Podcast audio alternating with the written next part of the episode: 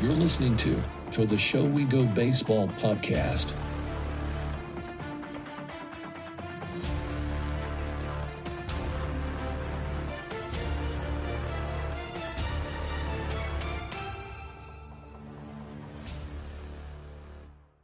What is going on, everybody? Welcome into episode 64 of To the Show We Go. We got Chris Henrique and myself, Andrew Parker. It's the uh, Jake Faria episode. Um, if you don't know who that is, he spent some time uh, with the Red Sox, Woo Sox last year. Um, obviously, been around the league for a little bit. Obviously, had some time with Tampa a few years back. Um, and, you know, he's probably one of the guys that me and Chris um, probably talked to the most this past year. I know there's some other guys, obviously like Shug and, and Broadway and a bunch of and Nick Sogard. Obviously, the the locker room was pretty good. But Jake, we have not gotten to speak to you in a while since uh, mm-hmm. being released over the the during the season. But I wanted to ask you. You know, you you left the Woo Sox. You go into free agency. I guess what was the the process like, and I guess how have things been since uh, you left the Red Sox? So I got let go, and uh, the difference between the different for me this year, the difference between getting let go this last season and getting let go this previous season was the previous season I was not like I wasn't throwing well, and I wasn't anywhere near where I wanted to be like physically. Like I wasn't throwing well, and I was like throwing in a way that I didn't want to throw. Right, like throwing pitches I didn't want to throw, throwing pitches in a certain situation that I didn't like. It just wasn't it didn't work. It didn't go well. This year, I got let go. I was throw like physically, I felt great, and I feel like I was like, if I had just, if I kept going on the way that I was going, it would have, my season would have, you know, turned around. It would have ended up pretty well. Um, you know, like everything was working the way I wanted it to. I was, you know, I felt really good. So getting released this year was like, hey, I like last year or 2022 when I got released, I was like, I'm gonna go home. I'm gonna like hit a reset button. I'm gonna get back to like my old way, and then I'll start reaching out to teams and like, hey, like here's some numbers, whatever. This year was like got released, and it was immediately my agent was like, don't go anywhere, don't leave Worcester. Like um, I had he had teams that were like, hey, because it was right around the trade deadline, so he had teams that like the Blue Jays were one. They were like, hey, you know, there's a chance. We're in we're in the we're in the market for some stuff. If these things happen, we're gonna need arms. We'll bring Jake on. So and then I mean obviously Buffalo's really close by. So he's like, don't go to Vegas and then have to fly back to Buffalo. Those moves didn't work out, so that that didn't happen. But he was like still talking to teams, and every team that we talked to was like, we'd love to bring him on. We need arms. Like his stuff looks way better than it did last year. We just don't have the room like the trade deadline's over. We don't have the space for him. So unless we get rid of somebody or something, we just don't have the space for him. Now, like, because I think baseball, the, the cap on the cap on players is it's like 180 something guys in the organization. Whereas like when I first got drafted, the Rays had like 300 dudes in the minor league. You know, we had seven teams in the U.S. You could have as many guys as you wanted on the D, on the DL. Like it was it was the Wild West. So you could, you know, you could bring on as many people as you wanted. Now it's not so easy. So the teams are just like, we don't have the space. So I stayed ready. I, I came home. I was throwing bullpens. I was still like 94, 95. Everything looked fantastic. Um, and then once September hit, when when you get into September, teams just stop. They pretty much, unless you're like have recent big league experience, like within the last like month or so, you know, week to a month, they just stop signing people because if you're not in the organization in in September, you're not eligible for the postseason. So teams just mm. they, they they hit a they hit a, a, a pause button on signing guys. So as soon as September hit, I shut it down. I gave myself a break for about two weeks, um, and then I got back going. I, I started throwing again. Um, yeah, I stayed ready until about September first, like that first week, and then uh, I shut it down. And so now that the official off season, obviously, so like mm-hmm. after that period of like obviously you know got they're not adding guys anymore. But then when you get to the point of teams obviously sign, uh, free agency period starts, mm-hmm. um, was it? I, I, guess like how was the activity? Like I, I, know that the market's a little slower. Obviously, there's a lot of guys out that are still left unsigned. I I uh, keep checking, and I thought it was I think it was like only only fifty percent of the guys were signed as of like two weeks yeah. ago or whatever. So, um, what has it been like? I guess now that the official like free agency is here. It was slow in the beginning, just because. So how minor league free agency works is it's kind of the opposite of big league free agency. Like obviously like Shohei is like the unicorn, like he was going to sign before anybody, right? But what happens is big league free agency, you have a lot of like smaller free agents that sign early, right? The guys that are getting one to five million, like they're not, you know, they're the smaller one year deals, right? They sign pretty early. The big time free agents typically sign a little later, right? Their their contracts are more extensive, all that. Minor league free agency is the opposite their big time minor league free agents sign super early. Um, so like you have like you have like tiers of minor league free agency. You have like your tier one guys are going to be the guys that sign within the first month of minor league free agency. Then you have your tier two guys and your tier three guys who are kind of like the tier two are the fillers, and then the tier three are like, okay, we didn't get our filler, we're going to go and get the next guy, right? My the first couple years that I was a minor league free agent, I was a tier one guy. I was still a recent big league experience. Like I was still throwing really, really like I was still throwing pretty well. So I signed super early. Like I signed with the Angels like the first month or month and a half of my league free agency, right? Same. The Twins took a little bit longer because of the lockout, but like I still signed relatively early.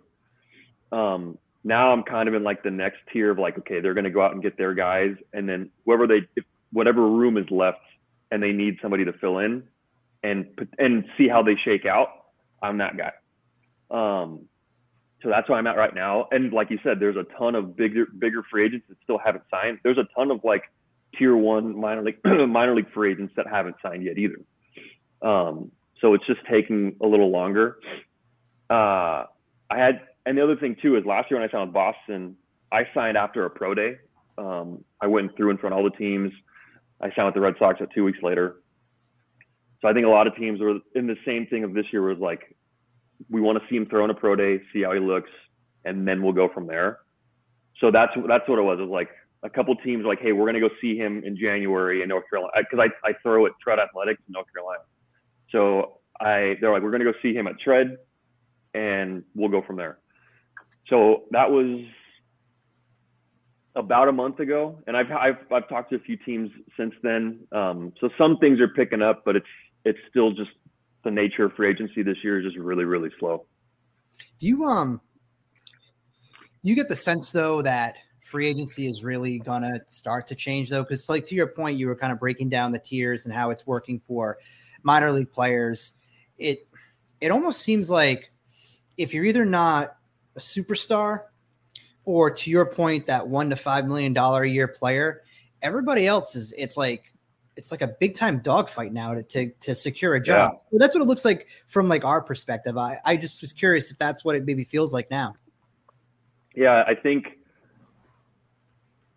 I it all started. I, if you look back five, six, seven years ago, that's when it kind of started to shift a little bit. Where you'd have like, I remember 2017, I played with Tommy Hunter, right? And he was a minor league minor league free agent, made the team out of spring training, had an amazing season and then signed a two year, like $18 million deal, right? You don't really have those guys that are signing, like, they're veterans that are signing the, the multi year 10 to, you know, eight to $10 million a year deal. It's like you don't have those mid range free agents anymore. It's either like the really quality free agent that we can get for a year or two that's going to make three or four million a year, or you're going out and you're getting Josh Hader for 20 million a year. Um, you know, like it's the the guys in the middle, their their job is being done by committee, right? You're, hey, we're going to get this rookie to come in and do the job well for a month, and then as soon as he starts to struggle, we'll bring up another guy to do the job for the next month. And it's like coming up with Tampa, that was normal to me because that's just like we were a smaller market. We had to piece things together, and it was they've been successful doing it that way. So I think a lot of other teams are just kind of following suit and just saying like, hey, there's certain jobs that can't get done by this guy right? Like younger guys just can't. We're not going to entrust this job to them. we're going to get an older free agent that can go out and, you know, get this done. And then the, the stuff in the middle will fill in with the young guys. Yeah, it's it's definitely the because you see, like for example, like for us, you know, with covering like the Sox and things like that, they make mm. they make a lot of these wide range moves, a lot of you know versatile infielders, and you get you know fan you know blowback of why do they need another catcher? Why need another? In-? It? But it's to your point. Right.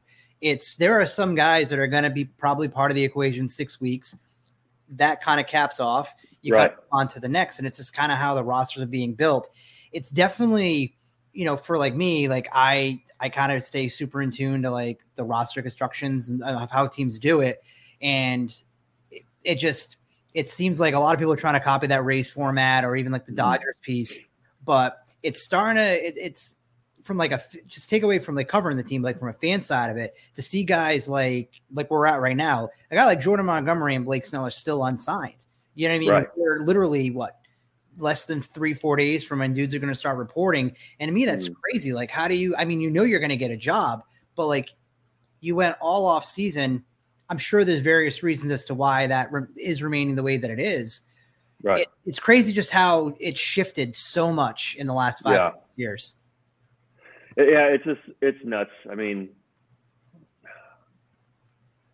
I was I just remember like being with Tampa like when Blake won his first Cy Young, and it was like he won. He came into spring training the next year, and pretty quickly it was like three weeks. It was like the Rays like threw money at like threw a huge that big extension. It was like five years, fifty like fifty million or something like that, right? Where it was like that was extremely like the Cy Young is what pushed it over the edge, right? Is what got him paid. Whereas like this year, it seems to be like okay, like a lot of what I see is like, yeah, he's got two Cy Youngs, but there's everybody's saying like there's underlying things that like keep people from pulling the trigger, and it's like I don't like to me like underlying stuff doesn't matter when you go out and you put up a 200 like I don't like he had what 180 or something. I don't know how many innings he had this year, but like you have a two ERA, like underlying stuff doesn't matter when you're going out and you're getting the job done at the end of the day. Like, I don't know. It's just the, I don't know. The free agency is just crazy right now. The way that they're handling everybody. I mean, there's a ton of big, big market guys that are, you know, Liam Hendriks is on sign. Like, I, I, yeah, I think he's a free agent still, isn't he? Like, yeah, one of the best closers in the la- one of the best relief pitchers the last, you know, you know, five plus years. He's, you know, there's no reason why he should be a free agent. But just the way that it's working right now is just kind of, it's just weird. Yeah, 180 innings on the dot for him, and led okay. the league with with the least amount of walks at 99. Just so 225 ERA, 14 and 9. I know I know people like ah wins. You guys look at wins still. I know like it's still a thing. It's not like you know whatever, but still two-time Cy Young award winner doesn't have a job yet. I just think it's nuts. Right it's just it's it's it's weird. Um, you know, and it was just one of those years where he was really really good, and like you said, some people still look at wins. Okay, yeah, 2020 or 2018 when he won, he had he had 20 wins, but we were in Tampa. We were on a, we we won 90 games that year. You know, like, you know, so it's just some things don't really at like they're not a huge part of the equation you know, he still won double digit games. Like he still, you know, still had a good season. So I don't know. It's just crazy how things are, are shaking out right now. I want to kick it back to you and uh, I guess the 2023 year. Um, I just took a peek of this and your usage was like all over the place. I think you started mm-hmm. off as a reliever and then they had you start some games. They stretched you out a little mm-hmm. bit, start some games. Then you went back to the bullpen. Then you went back to starter, and then you got called up. Then you went back to the bullpen once you got back to Worcester. It's like, did that mm-hmm. like uh, how, was that? Just did it affect you at all? Like just having to do like you know stretch out, and have to go back to the bullpen type thing. Like, did that affect you at all? So that's actually such a good question because it that's part of the reason why the last couple years have gone the way that they've gone is because coming up with Tampa, I was a starter 90 like 99% of my career at the Rays, I was a starter. I like really early in my career, I got hurt I like a minor thing, so they put me in the pen to, just to like limit my innings. And then when I got to the big leagues, a little bit of a little bit of time in the pen. Um, but I've always I'd always tell myself like I'm a starter. I want to be a starter. I want to do this. Well, then I get moved to the pen, and I like 2019 I get moved to the pen. I start throwing really well out of the pen in Durham. Like I had a month in Durham. I think I gave up like one run. I struck out like 30 dudes in a month. Like I was like I was leading I was leading the team in Durham in strikeouts out of the pen.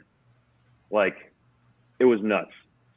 The minute I have a bad game, it's like I can't do this. I don't like throwing out of the pen. It's like a month of great games. The minute I have a tough outing, I'm like, I want to be a starter again. I can't do this, right? But then I go to a, being a starter. I have four four great innings, and then the fifth inning comes, and it's like, okay, I give up a couple runs. My outing's over. And I'm like, I like being in the pen because I can go two innings in my days. Like, it's almost like I put up a block of like going out there and being really good out of the like at either one, you know, because I'm like, just when it comes down to it, is like making up an excuse of like, this is why I didn't throw well. So this year, that messed with me a lot because like my big thing coming into spring training was like, I'm just happy to have a job, really grateful to have an opportunity. And the minute that I started, like, it was like my second or third game of the year in Worcester that I had a tough outing out of the pen. I tell myself, like, I'm not a reliever. Like, I can't do, like, it went away from being like, I'm grateful for the opportunity to go out there and work hard and take advantage of whatever opportunities you get. It was like, okay, I'm here. I don't, I can't do this. Like I'm, I'm good at this part, right? But then I got the opportunity to do to start, and as soon as I had a tough outing there, I was like, well, in the pen, I always go like, one, there's the same thing. It was bouncing back and forth of like finding reasons why things didn't go well instead of just like embracing whatever it is and just running with it. Um, so that was a big struggle this year of like, I get a little, a little bit of traction that was one of the reasons too this year in the big leagues that it didn't go like my one game in the big leagues didn't go well is because I got called up as a starter. They didn't tell me I was going to start, so this isn't anything on the Red Sox at all. I get called up. I had been starting in, in AAA, throwing pretty like throwing relatively well, especially leading up to that point. I had a few really good outings, and then I go to the big leagues. We had two bullpen days the day after I pitched, so I was like, "Oh, I'm here. I'm stretched out to six innings maybe I'll just start in Oakland. Like telling myself like there's no reason why I would come out of the pen today. Like the phone rings, it's me. I'm not prepared at all to pitch. I was just like figured like like I was just gonna be there, right? And then while it's happening, while the game is not going well, I'm telling myself, well, I was I should have been starting tomorrow anyway. I shouldn't even be in it. Like it was just like telling myself, okay, this is why it's not going well. So whatever um, instead instead of just like, hey, you're here, you're in, your cleats are on, you're in uniform, be ready to get the ball whenever they call. That's not how I handled it at all, and I ended up throwing like crap. You know, so it was. I made it hard on myself this year, going back and forth to both. Is that um? I'm, I'm going to get to. I want to follow up on that, um, but there there is one thing that has been a reoccurring theme on this podcast. Um, we we've had a lot of the guys that were in Worcester come on uh, previously mm-hmm. before you, and uh, you know guys ranging from you know your throwing partner Broadway to Chase Shugart to uh, you know Stephen Scott. You know just the names go down the list of that whole clubhouse pretty much, and a lot of them said the same thing in regards to being having the ability to be around a guy like you Greg Allen, Niko Goodrum, like the just the way that you guys set that locker room from the start of the start of the year and let some of those younger guys kind of come into themselves. Like I don't think you understand like how big that was for a lot of the guys that were in there. But my question would be like, how did you embrace, I guess, being like the guy, like the veteran guy that a lot of the, the guys in the room were like, okay, I'm gonna look at Jake Faria for like either answers or like how to conduct myself? Um, I I think just like having been through every, every other than major league free agency, I've been through every single thing in baseball that you can go through.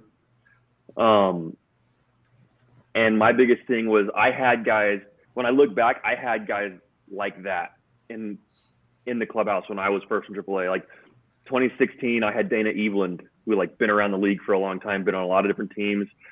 Same, had been through every single transaction, had been a really big guy in the big leagues, and then had been a non-roster invite who made the team out of spring. Like he'd been through everything, and we were actually we were actually locker neighbors in AAA in 2016, and he was a guy that like I could go to for anything, and never made me feel bad about uh, any question that I had. No, you know, no question was a bad question, um, and that helped me prepare for the year, like the time that I was in the big leagues.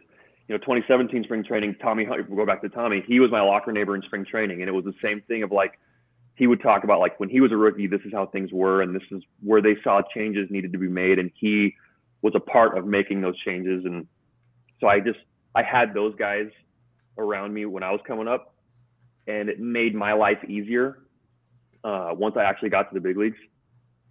And the old like a really old school way is like let guys go through it on their own. Like let them get there and just walk through fire on their own and see how they come out. And I'm not a huge proponent of like, hey, come up and just you're a rookie, you run the clubhouse. Like, I'm not a huge proponent of that. Like, you got to earn your stripes, you got to like stuff like that.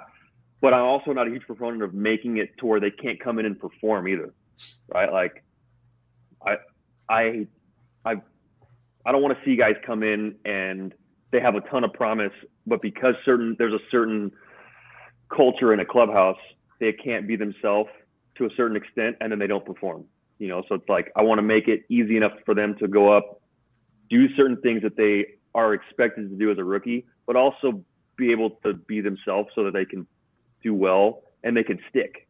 You know so it's like i want to help guys get to that point before they get to the big leagues.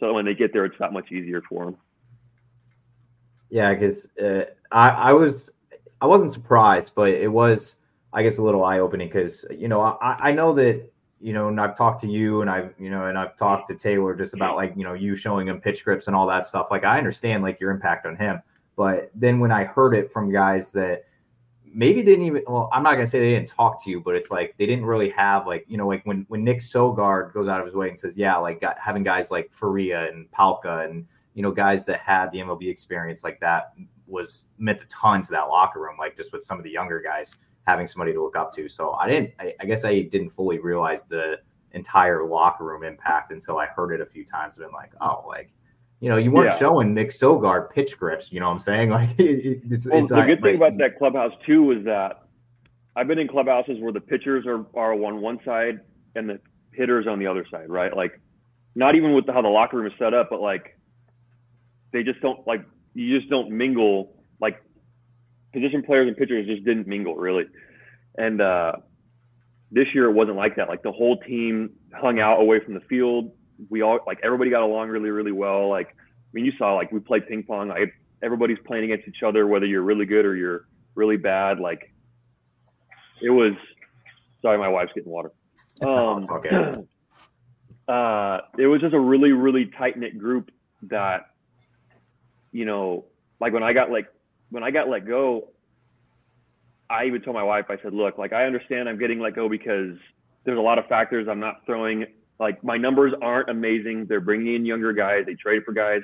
So I was upset to get let go, but more so because like I genuinely enjoyed being around that group from the players to the trainers to the coaching staff. Like I really enjoyed being in that clubhouse. So like it made being an older guy and it like it made it that much easier to just go out and just do those things like Sogi and all those guys are saying, you know, like just be that older guy. They're very open to hearing what we have to say. And so that clubhouse made it really easy to do those things. How was, uh, I want to know your experience under, uh, I, how, how was your experience with Paul Abbott? I love Abby. Uh, it's funny because in spring training, he he act like he gravitated to me in spring training just because we we had a similar path. We both got to the big leagues really really young. Um, then we'd had a couple years in the middle where things didn't go great. He had a five like I think he said he had like five years where he did not pitch in the big leagues at all. And then he you know was healthy, and then he pitched the next seven years in the big leagues. Like we had a pretty like we kind of built a relationship in spring training, and then early in the season, because of my experience the year before of like a team trying to get me to do something new that I didn't necessarily want to try, but tried it anyway, and then it backfired on me. I was super hesitant to try anything new, whether it was a new bullpen routine or a new grip. And me and Abby, like, we worked through, like, we kind of just like worked through that, chiseled through that, and we ended up having a really good relationship. You know, by the time I got let go. And I have to ask because me and Chris just uh, went to this celebration a couple weeks ago. But have you ever seen a guy that a whole city, like a minor league baseball city, gravitate to like they do did for Ryan Fitzgerald? um, no, not at all. Uh, you know, and I I played in Durham, where like Durham is a huge minor league baseball city. Um, you know, never I St. Paul, where like you had like St. Paul, like you would think that they would be huge into the into certain players, whatever. I've never seen a city, a minor league city, rally around uh, a guy like they did with Fitzy this year. Like the last, like, and I know in his in previous years too. Like his time in Worcester is insane. Like insane to see, just because like having been around baseball as long as I've been around it, like I've never seen that before. So it's really like it's pretty cool. You know, he had his own his own merch and everything. It was pretty pretty wild. And he got a key to the city. He uh Right. they even had a uh they had a going away like party a couple weeks ago. I mean, he's been on the Royals since the Rule 5 draft and he was still in Worcester and they were like, you know, they had like a Q&A with like season ticket holders. I'm like, I don't think I've Yeah, ever like- seen this. we me and my wife saw it and we were like he's with the royals. I don't know if he should be wearing his worcester jersey. Like but it was it was really cool. Like uh you know Fitzy's a good dude and he's a charismatic guy and you know i know that he that was i know that he genuinely like cared for the fans and for the people in worcester and for red sox fans in general. Like um you know so it was really it was really cool to see Jake, I have a speed run of questions here that's probably going to go a little over five minutes, even though I, I call it a speed run, but it just gets out of hand sometimes. They're just very good. random, non baseball. Okay. Um, if you're if you're ready for it. all right All right, let's start this thing out. Chris, you can start the timer. I don't care Already about did. this one. You're four seconds. in. All right. Movies, shows, or live TV? shows Best game you've ever played in? like baseball like Yeah, most memorable game you've ever been a part of, like professional, Mm. college, high school, like I don't care what, what level it is. Uh, probably twenty. It's a it's a it's a close. It's close, but probably 2018. I went eight shutout against Detroit. In Detroit, Oh, okay. Now, this question here. What song, if you had a walkout song for 2024, what would it be? uh, I don't know. I'm thinking about just going. I've changed it up so many times over the years. I'm just thinking about going back to my original. Um, it's a Metallica. Sad but true. I'm Metallica. Okay. We're getting a lot of that genre, Chris, I think, when we ask that question, which I like. Yep. Um, all right. I'm going to modify this because, uh, you, you know, you're, you're an old vet now, but uh, you're only a year older than me. But um, by the age of 35, you want to have Mhm. accomplished what? Um, I would like to be a, a dad by then. I'd love to have at least one by then. Uh, that's the biggest one. There's like nothing else in the world that I'd rather do. I don't care about how baseball shakes out. I just I'd love to just by then have you know start growing a family. If there was one rule in the MLB or the minors that you could change, what would it be? Pitch clock. Get the get rid of it. Can't stand it. It's our second in a row on that one. Who Uh, who was the last one? Uh, Nick, Nick, Mears. Mears. with Colorado. Yeah, He, I uh, want that. I want it gone. It's actually kind of funny because he says, "Guys, I got to run 300 feet to the mound from right field in elevation out in Denver. I'm Yep. gassed when I get there. Then the, the clock's already ticking. It's like I need to catch my breath, and the clock's already gone. 2019, I ran in from the bullpen with the Brewers in Colorado, and I had to bend over on my knees and catch my breath. Like it was horrible. Like it's it takes a lot of get. It takes some getting used to. Yeah, so he said maybe in Colorado we should, you know, tick it up a little bit just just for that. But all right, Yeah. favorite favorite athlete outside of baseball. Favorite athlete outside of baseball, Kobe Bryant. Can't argue with that. Yeah, Why do you that's say that's he. He reigns king in this house. Okay. My wife's a lifelong Lakers fan. Oh, that helps too. All right, you said you're a show guy. I need your favorite TV show of all time. The Office. Even though we just killed George, we just burnt, ran through George Lopez last week, but The Office. Why George Lopez?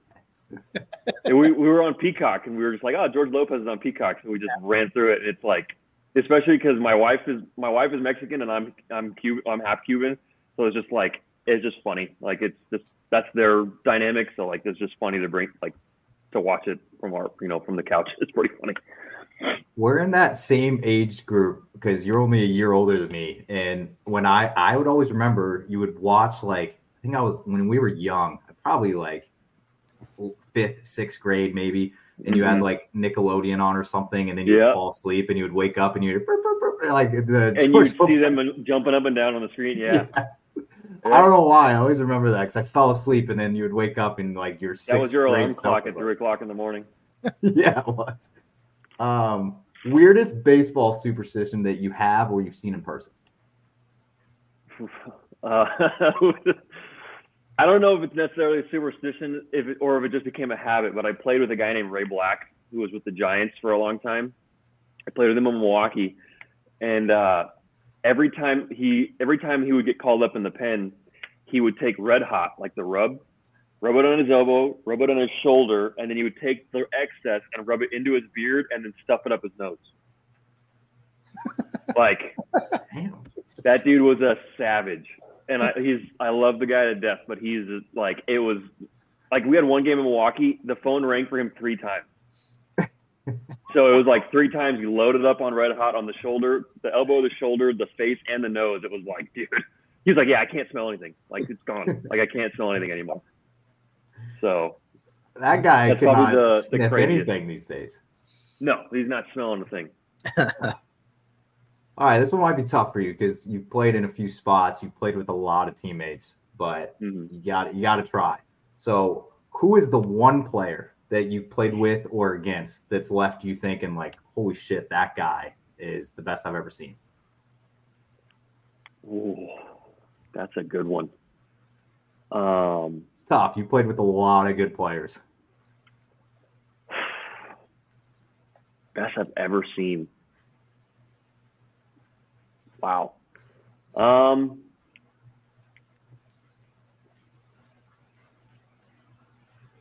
honestly, like probably Trea Turner. I witnessed him in 2014. He got so we were in low A, and he had just got drafted. Went straight to uh, Fort Wayne with the Padres. He almost beat out a ground ball to the pitcher.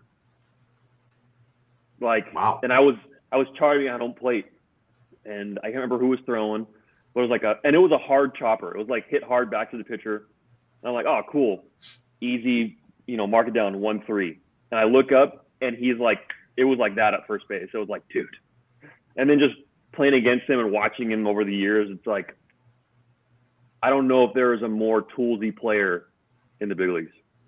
Like, and just, and that's not a, a knockdown, a knock or anything, because there are guys that are toolsy that just can't put it together.